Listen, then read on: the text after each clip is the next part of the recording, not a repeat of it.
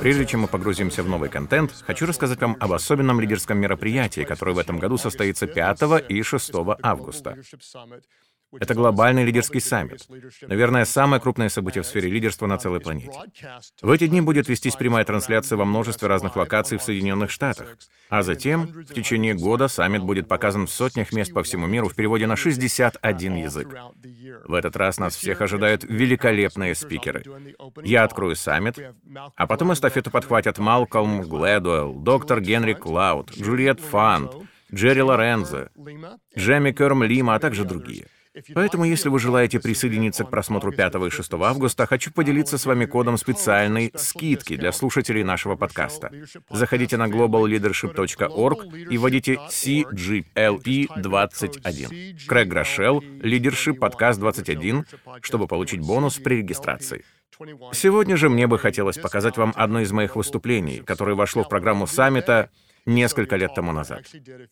И я молюсь, чтобы услышанное не только изменило ваше мышление, но и повлияло на взаимодействие с другими людьми. Ведь настоящее лидерство исходит как из нашего ума, так и из глубины сердца. Как вы думаете, стоит ли мне признаться, что немного волновался, поднимаясь на эту сцену?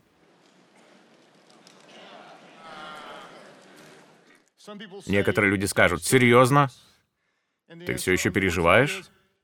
Честный ответ — да, это так. Казалось бы, за столько лет я мог бы к этому привыкнуть. И действительно, сейчас все намного лучше, чем было раньше. Ведь в начале, моя жена Эми может это подтвердить, всякий раз, когда я где-то выступал, на моем лице появлялись большие яркие пятна. И это не самая худшая часть истории. Гораздо неприятнее то, что перед каждой проповедью меня буквально выворачивало наизнанку. Этого больше не происходит. Я стал увереннее вести себя перед людьми, так что теперь, чувствуя тошноту, просто подавляю свои рефлексы, и мы движемся дальше. Внешне все чисто. И никто не знает, что нам удалось избежать катастрофы. Я глотаю тик-так, освежаю дыхание и просто продолжаю. Кто из вас понимает, насколько пугающими могут быть публичные выступления? Все, все, все в этом зале. Так что вот вам небольшая уловка, которую научил меня мой пастор. Если от страха вы забыли свою следующую мысль, просто повторите то, что вы только что сказали, и медленно возвращайтесь к своим заметкам. Просто повторите то, что вы только что сказали, и не спеша возвращайтесь к своему конспекту.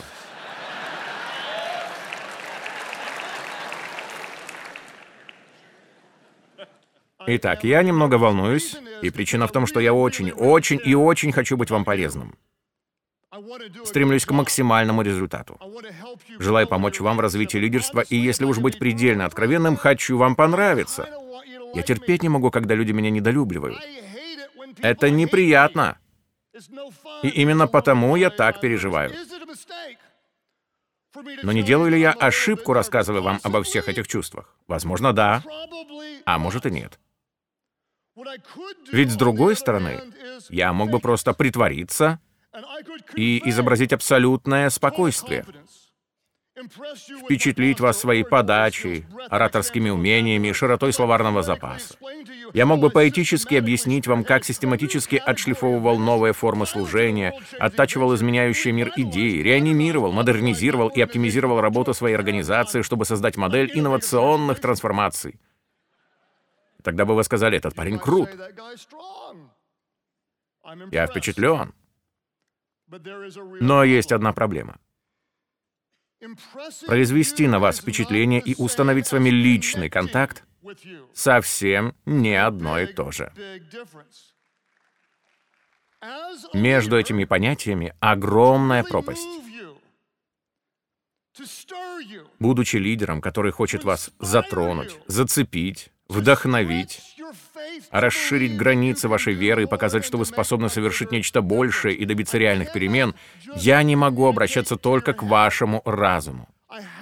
Мне нужно коснуться сердца.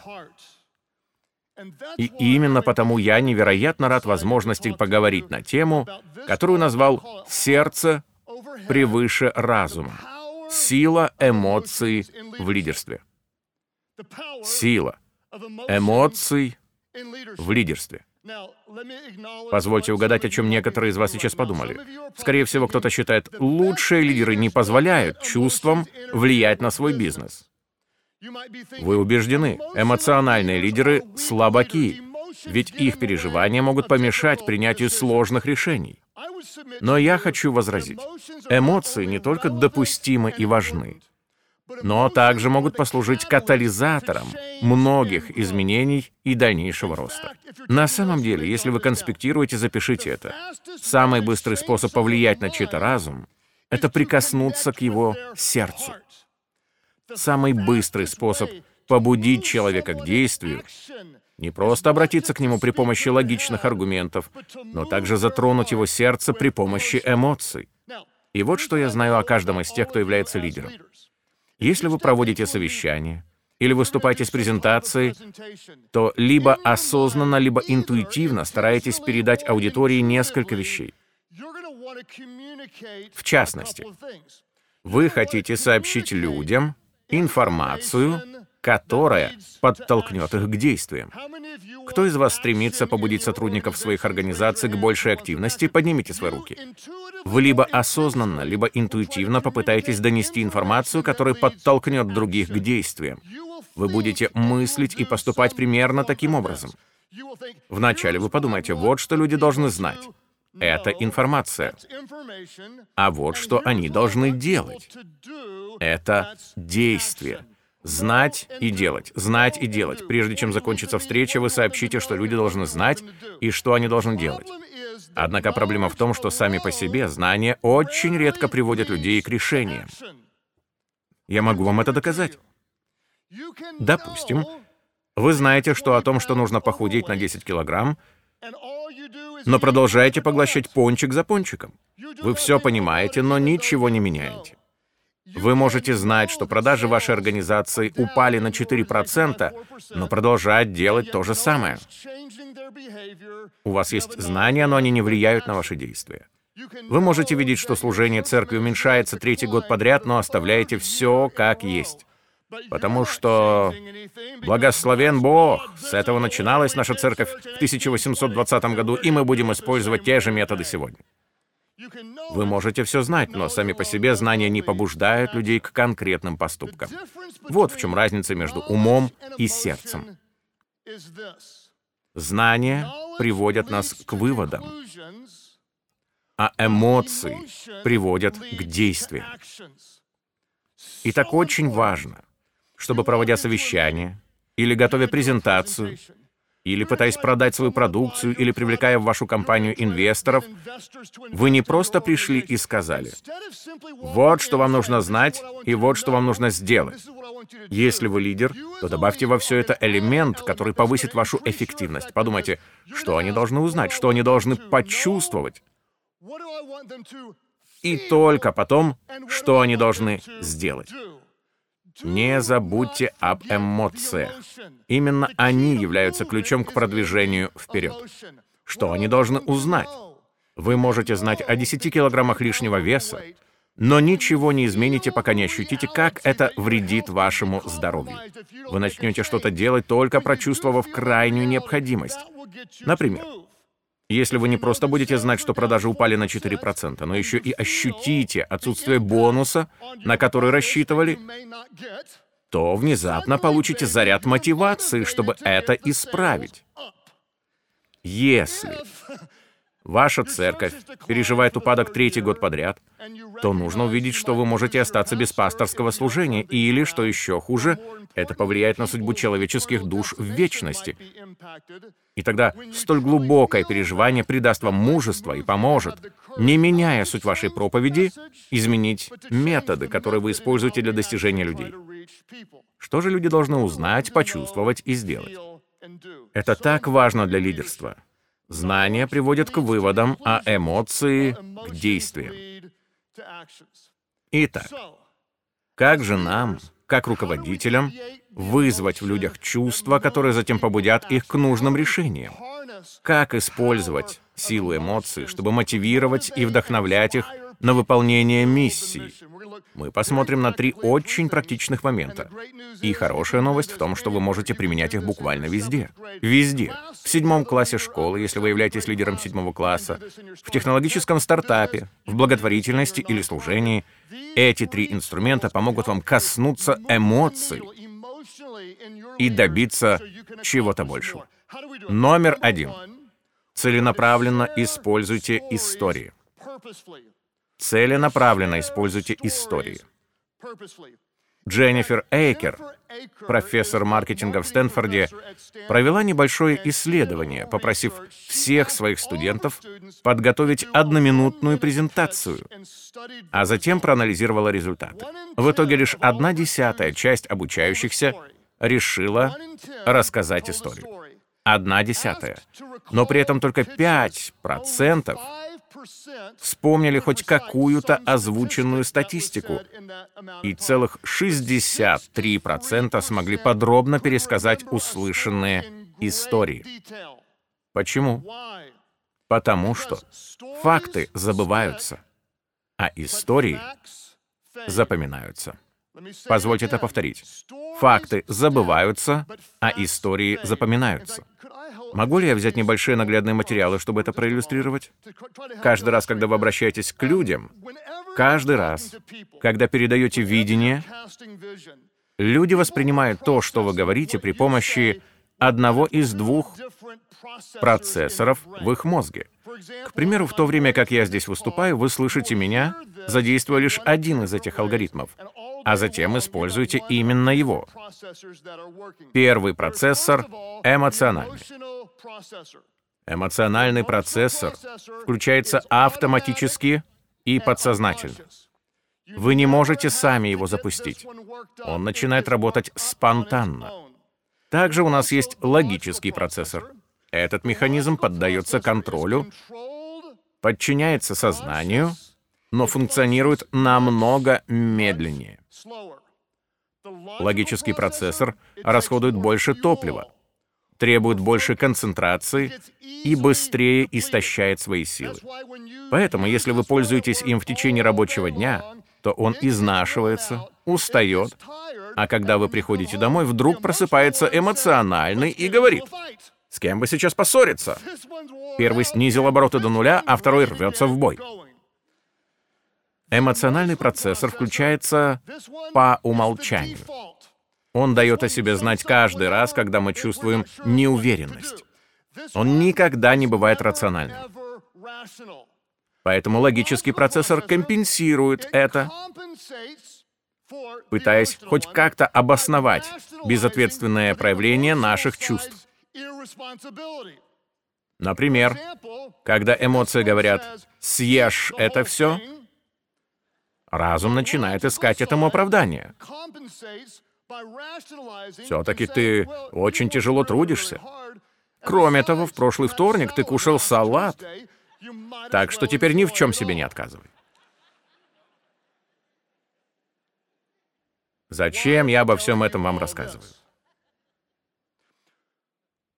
Используя истории, вы объединяете силу чувств и разума, что зажигает в людях желание что-то сделать.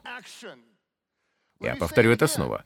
Вы объединяете работу эмоционального процессора с помощью логического, что в итоге порождает желание что-то совершить. Я приведу вам пример, но сначала объясню один важный момент. Я здесь не для того, чтобы навязать кому-то свои духовные убеждения, но при этом и не собираюсь как-то их скрывать. Моя цель не в том, чтобы вы поверили в то же самое и так же страстно, как это делаю я. Я просто поделюсь с вами тем, что имеет для меня большое значение. И надеюсь, что это поможет вам понять главную мысль. Сначала будет немного статистики, затем я расскажу вам историю, а в конце даже покажу ее. Итак, начнем с цифр, которые необходимы нам в качестве иллюстрации. Не знаю, известно ли вам, что в мире живет полтора миллиарда людей, которые не имеют Библии на своем родном языке. Они относятся к 2163 национальным группам которые не имеют доступа к Писанию. Хочу сообщить вам, что это очень меня беспокоит. Я искренне желаю изменить эту ситуацию и жажду помочь познакомить их с Библией. Вы со мной? Некоторые из вас да, но большинство вряд ли. Я озвучил вам шокирующие данные, но статистика редко касается эмоций.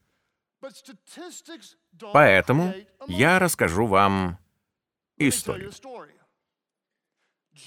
Уже одно это предложение привлекло ваше внимание. Даже если ваши мысли куда-то улетели, и вы думаете, когда же этот парень выговорится и отпустит нас. Последняя фраза снова вернула вас в этот зал, потому что я сказал, сейчас будет история. Абсолютно правдивая история из моей жизни. Во время учебы в колледже я был довольно необузданным. Знает ли кто-то из наших слушателей, что такое бурная студенческая молодость? Можно задействовать игру слов и сказать, если бы грех был профессией, то я бы считался профессионалом. Я был просто ненасытным в том, что касалось вечеринок. А кто из вас в курсе, что грех способен доставлять удовольствие? Где бы вы ни были, поднимите свою руку. Кто-то скажет, я с этим не согласен. Послушайте, грех довольно приятен. И если вы думаете по-другому, то либо делали что-то неправильно, либо пытаетесь нас обмануть. Потому что грешить и вправду весело. До определенного момента. А затем начинаете страдать и вы сами, и другие люди. Это очень похоже на желание чихнуть. Когда мы поддаемся ему, то становится легче, но потом эта инфекция разлетается вокруг, и ситуация только усугубляется. Одним словом, даже не знаю, как это сказать, но в юности я усердно готовил свое будущее свидетельство. Но потом мой грех догнал меня, и я причинил боль многим людям. Я чувствовал себя виноватым. Мне было страшно и стыдно. В то время я был частью студенческого братства. И вот четыре парня из нашей компании совершили большую кражу, и нас всех собирались выгнать из общежития, так как я был лидером этой группы. Никто из нас не имел никакого отношения к вере в Бога. Но тогда я сказал, частично, чтобы исправить нашу репутацию в глазах остальных, а частично потому, что интересовался духовными вопросами. Я сказал, мы начинаем встречи по изучению Библии. Только представьте, один хулиган говорит другим сорвиголовам.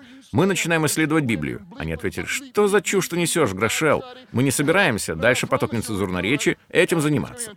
Но я не сдался. «Нет, мы сделаем это. Вы придете на встречу в следующий вторник, и это будет круто».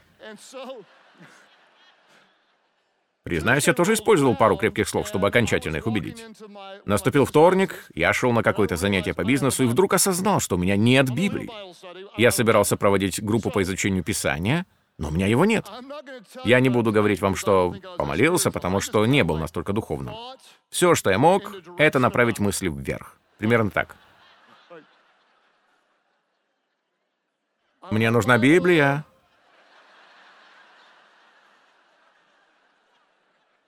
Возможно, кому-то там есть до этого дела?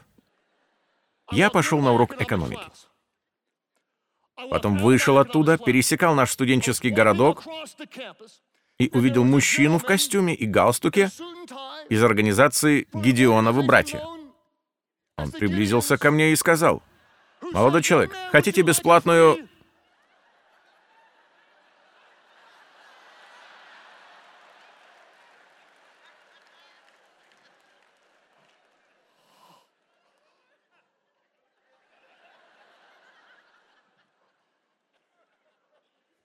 В итоге мы собрались вместе, семь неверующих ребят. Я старался вести себя как пастор. Я бывал в церкви и слышал, как они обычно говорят. Я сказал, начнем с первой книги Библии.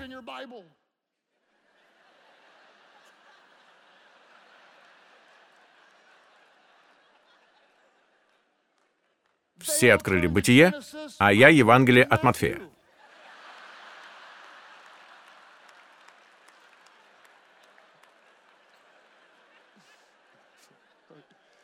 Так вот, почему они раздают их бесплатно. Потому что там есть не все.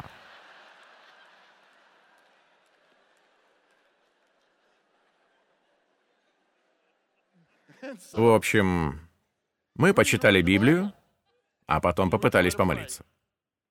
Ключевое слово «попытались». Мы не понимали, как это делать, поэтому сказали, и это правда, «Бог, ты все знаешь. Присмотри за нами на вечеринке. Господь, сохрани нас. Просим, чтобы девушка Митча не забеременела. Боже, иначе мы не умели».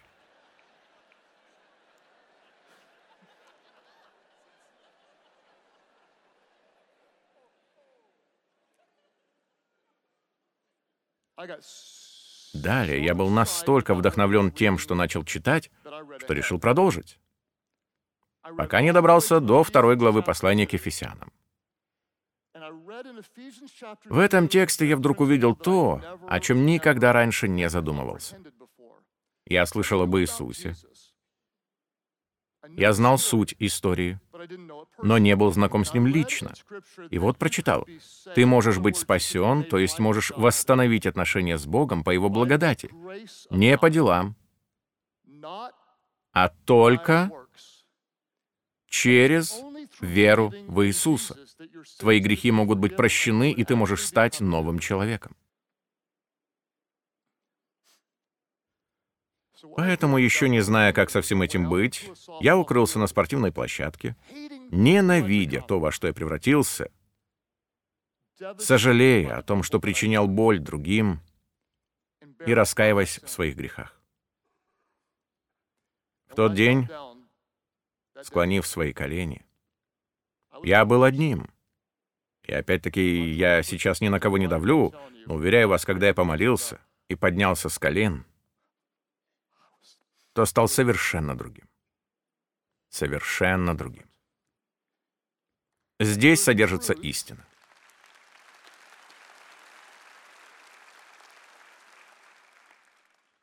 Здесь содержится истина, которая изменила мою жизнь.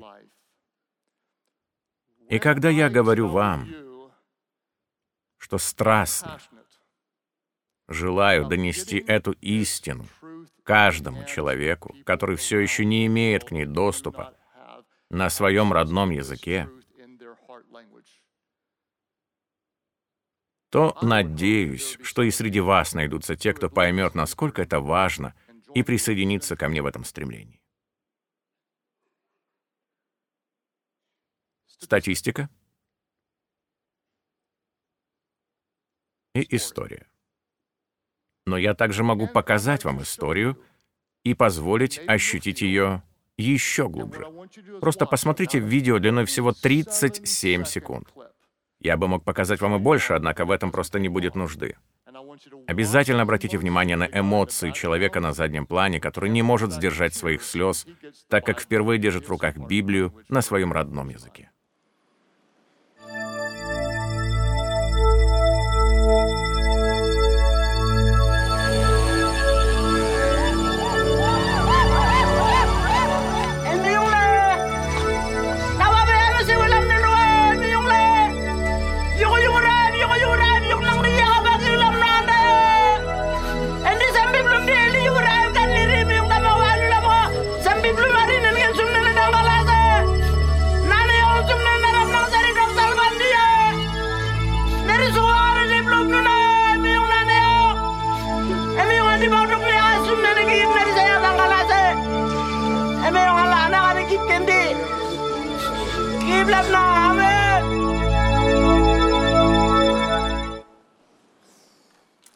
Истории запоминаются.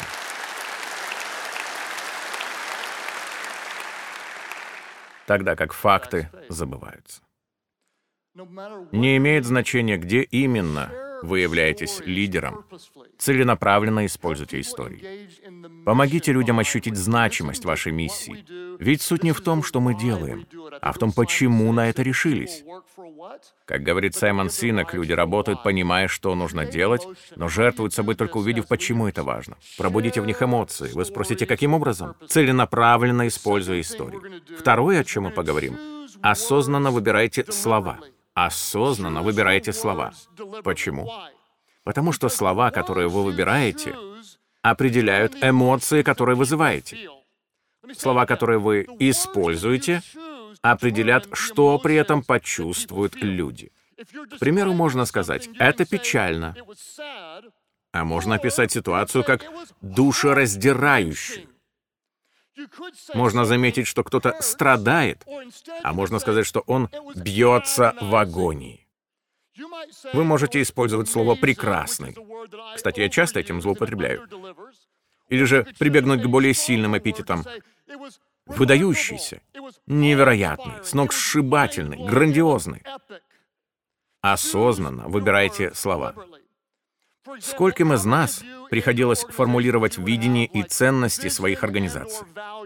Поднимите, пожалуйста, руки. Видение и ценности, надеюсь, они у вас есть, и вы о них говорите, говорите и говорите. Видение направляет нас вперед. Ценности создают внутреннюю культуру. Но позвольте объяснить, как с этими понятиями связаны эмоции. Наше видение и ценности — это не просто надписи или плакаты на офисных стенах. Они должны отпечататься в наших сердцах. Если ваше видение не вдохновляет вас, а ваши ценности не вызывают никаких чувств и не цепляют вас за живое, значит, они слишком безжизненные, слишком незначительные и слишком безопасны. Я хочу показать вам, как это может быть по-другому на примере нашей церкви. У нас также есть целый ряд ценностей, и я хочу озвучить вам пять из них. Готовы ли вы ощутить прилив энергии? Мы ценим спасение людей. Мы ценим смелую веру. Мы ценим щедрость. Мы ценим предоставление полномочий. Мы ценим служение ближним.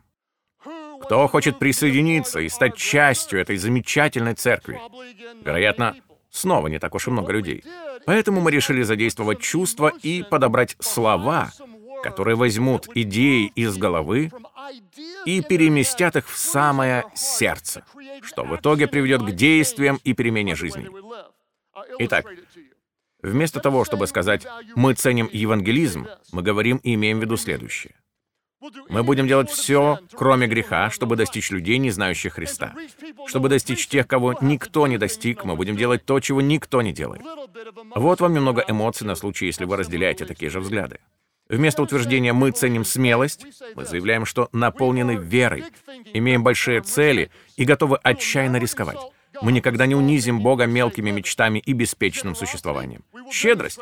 Мы не только расскажем о ней, но и покажем. Например, через наше приложение YouVersion, которое было бесплатно скачано на около полумиллиарда устройств. Мы раздаем другим все и вся, что только может быть роздано. Почему? Потому что искренне верим, что блажение давать, нежели принимать. Мы пройдем свой путь с иррациональной щедростью, потому что убеждены, что это прославляет Бога. Эмоции, предоставление полномочий. Вот наш подход. Мы не просто задействуем волонтеров, но высвобождаем лидеров, потому что волонтеры делают хорошие вещи, а лидеры изменяют мир.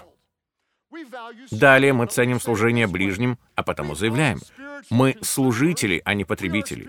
Мы верим, что церковь не создана для нас. Это мы являемся церковью и живем для служения миру. Таким образом, мы используем силу правильно выбранных слов, чтобы создать соответствующие эмоции и побудить людей к действию. Вот как нельзя говорить о своих организациях. Ну, мы хотим, чтобы люди верили в то, чем мы занимаемся. Нет, нет, нет. Прислушайтесь к словам. Мы хотим, чтобы люди ощутили по-настоящему глубокое, жгучее, словно пламя и воспламеняющее все вокруг желание, которое превратит их скучную, ежедневную рутину в жизнь, посвященную жертвенной миссии. Мама, поддержи меня аплодисментами. Покажи им, как это делается. Давай, ты можешь. Похлопай мне. Здесь и в самом деле сидит моя мама, и сегодня она еще не аплодировала. Не сдерживай себя. Мне нужна твоя помощь. Однако давайте вернемся к Библии. Вернемся к Библии. Я искренне надеюсь, что она станет доступной для каждого человека. Но эти слова не вызывают никаких эмоций. Поэтому лучше сказать немного иначе. Например, так. Обратите внимание. Еще при нашей жизни мы станем поколением, которое восполнит катастрофическую нужду человечества в Божьем Слове совместными усилиями и при содействии ключевых лидеров до 2033 года 99,9% людей будут иметь Новый Завет на родном для себя языке и получат доступ к той же истине, которая когда-то изменила мою жизнь.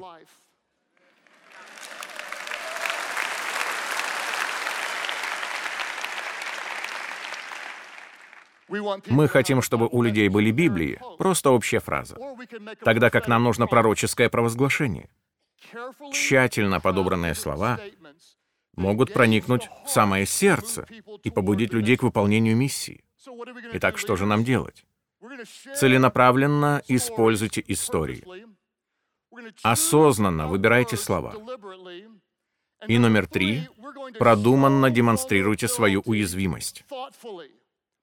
Продуманно демонстрируйте свою уязвимость. Я сделаю ударение на слове «продуманно», потому что есть риск сделать это безответственно. Кто из вас знает людей, которые стали чересчур откровенными? Поднимите руку. Только не показывайте на них пальцами, не толкайте никого локтем. Если что, я прямо сейчас спас ваш брак. Если в понедельник утром вы придете в офис и решите проявить свою уязвимость, то не нужно говорить, знаете, я подумываю о том, чтобы все бросить. Таблетки от депрессии больше не помогают, да и боли от геморроя становятся хуже и хуже. Послушайте, это уже перебор. Включайте заднюю, звоните психологу и не грузите своих подчиненных. Демонстрируйте свои переживания продуманно. Кстати, а было ли ошибкой то, что я с самого начала рассказал вам о своих волнениях? Может быть, да, а может и нет. Правда в том, что я действительно нервничал и немного нервничаю до сих пор, так как рассказываю вам о довольно непростых вещах. Итак, было ли это ошибкой? Возможно, да, может и нет. Сам я склоняюсь ко второму варианту, и вот почему. Дело в том, что люди восхищаются нашими достижениями, но их сердца открывает признание нами своих слабостей. Мы производим впечатление, когда сильны, но по-настоящему соприкасаемся в моменты уязвимости.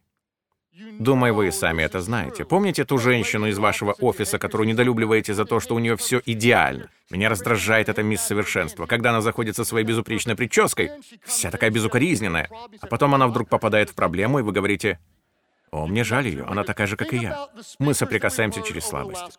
Подумайте о спикерах, которых мы слышали за эти пару дней. Когда они рассказывают что-то интересное или полезное, это удерживает наше внимание. Но стоит им немного сбавить темп и поделиться чем-то сокровенным, и мы начинаем сопереживать им на абсолютно ином уровне. Когда речь идет о неудачах, сомнениях в своих силах, личных сражениях, вы ощущаете с ними невидимую связь. И это по-настоящему мощно. Дорогие лидеры, это бывает сложно и даже рискованно, но оно того стоит.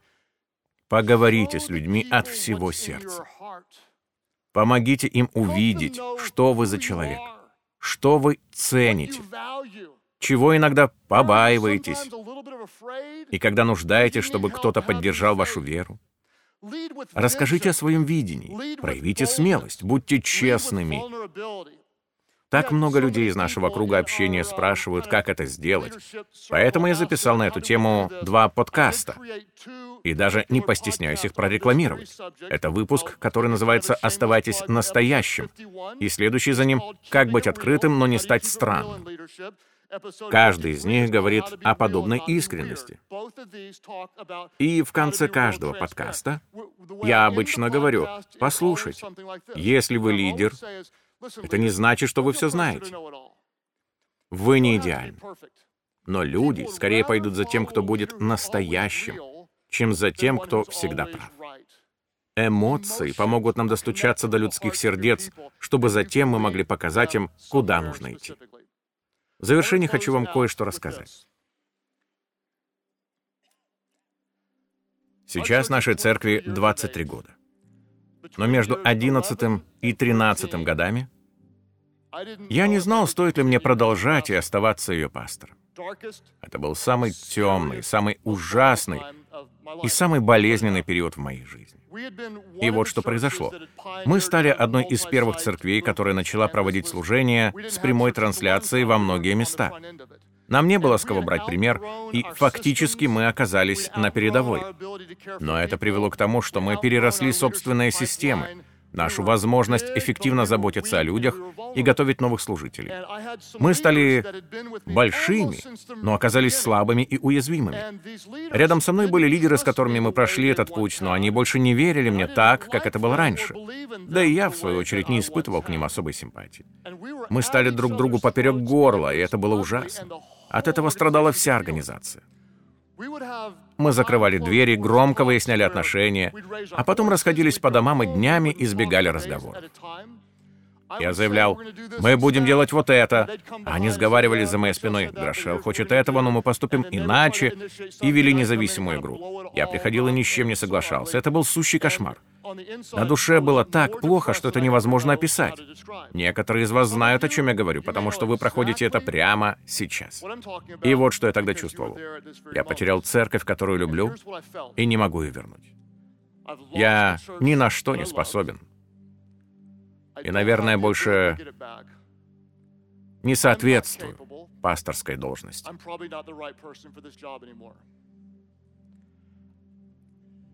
Мне не хватает слов, чтобы передать пучину отчаяния, в которую я погрузился. Я хотел все бросить. Вот мое призвание. Но я с ним не справился. В таком состоянии я поехал на конференцию, где выступал прямо перед Маркусом Бакингем, который был спикером на глобальном лидерском саммите в 2020-м и является одним из моих героев и самых любимых учителей. Спустившись со сцены, я уперся головой в стоящее передо мной кресло и не смог сдержать слез, так как чувствовал себя самым большим лицемером. Кто я такой, чтобы о чем-то рассказывать людям, когда сам не могу разобраться с ситуацией в моей церкви? Я просто сотрясался от рыданий. Пытался перехватить дыхание, а затем снова. Дрожал и дрожал. И вдруг в самый сложный миг кое-что услышал. Причем не физическими ушами. Некоторые из вас знают, о чем я говорю. Но этот голос звучал даже громче, чем если бы был явным. Я просто записал все, что услышал. «Хватит ныть. Ты в норме наведи порядок.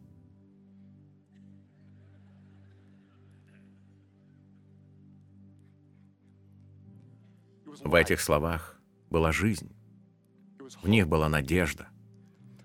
Я заядлый спортсмен и люблю заниматься с тренером, который бросает мне вызов. Так вот, со мной как будто бы поговорил мой тренер или отец.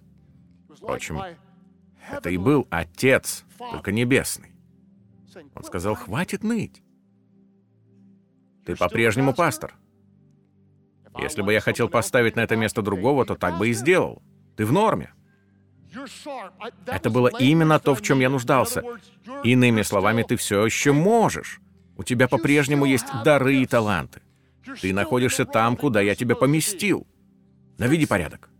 Ты же пастор. Ты призван. Ты избран. Так что шагай вперед и сделай то, что только ты и можешь. И вдруг, впервые за долгое время, во мне зародилась вера. Я вернулся домой к своей команде, и эти лидеры все еще со мной вплоть до этого дня. Все мои ключевые помощники по-прежнему рядом, спустя 20 лет. Это то, чему я все время радуюсь, так как очень их уважаю. Я сказал им «простите» за то, что я бездействовал. Я допустил создание токсичной культуры, я был неправ. Вы же вели себя без должного почтения. Я сказал, не грубо, но внятно. Я стартовал без вас и готов продолжать без вас. Я знаю, кем вас заменить и могу на это решиться. Либо же могу уйти сам. Но мне не нравятся оба варианта. С другой стороны, мы можем извиниться друг перед другом, пожать руки и занять места по одну сторону стола. И если мы это сделаем, то обязательно выведем нашу церковь из упадка и совершим что-то великое. И хочу сказать вам, сейчас здесь сидит Бобби Грюнвальд, который был на той встрече. Все изменилось буквально за 30 минут. Затем мы поговорили с остальным коллективом, и все с облегчением выдохнули. То, что было в тупике и стояло на месте, обрело новую жизнь. Я хочу, чтобы вы знали. Лидер, пастор, папа, мама, я хочу, чтобы вы знали. Вы сможете. Вы призваны. Вы талантливы. Вы Божий шедевр. Я хочу, чтобы вы ощутили себя вдохновленным, целеустремленным, любимым, признанным. Что же следует сделать? Делайте то, что делают лидеры. Следуйте за своим призванием. Ухватитесь за свою миссию. Я знаю, что меня слышат в самых разных местах, и сейчас приглашаю вас подняться. Лидеры по всему миру, давайте мы встанем. Хочу провозгласить в вашу жизнь что-то очень важное. Мы начинали с этого, и я хочу, чтобы вы это прочувствовали. Лидеры. Наш мир как никогда раньше нуждается в энергичных, последовательных, смелых, мужественных руководителях с чистыми сердцами. Ощутите силу этих слов, прочувствуйте их. Давайте вести за собой с глубоким смирением и непоколебимой решимостью. Давайте двигаться в направлении прекрасного будущего и вдохновлять других на большее, чем то, на что они считают себя способными.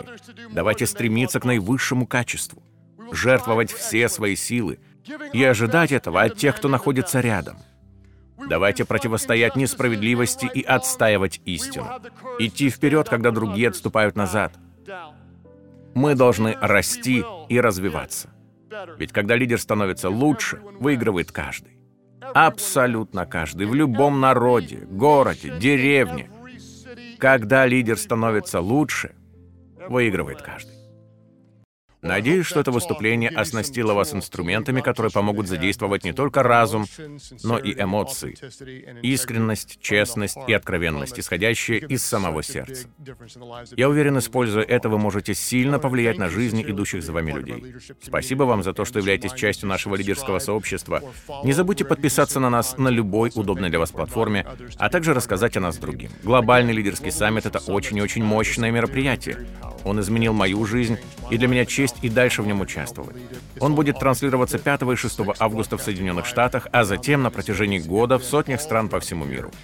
Если вы желаете посмотреть американскую версию, заходите на сайт globalleadership.org и вводите код CGLP21.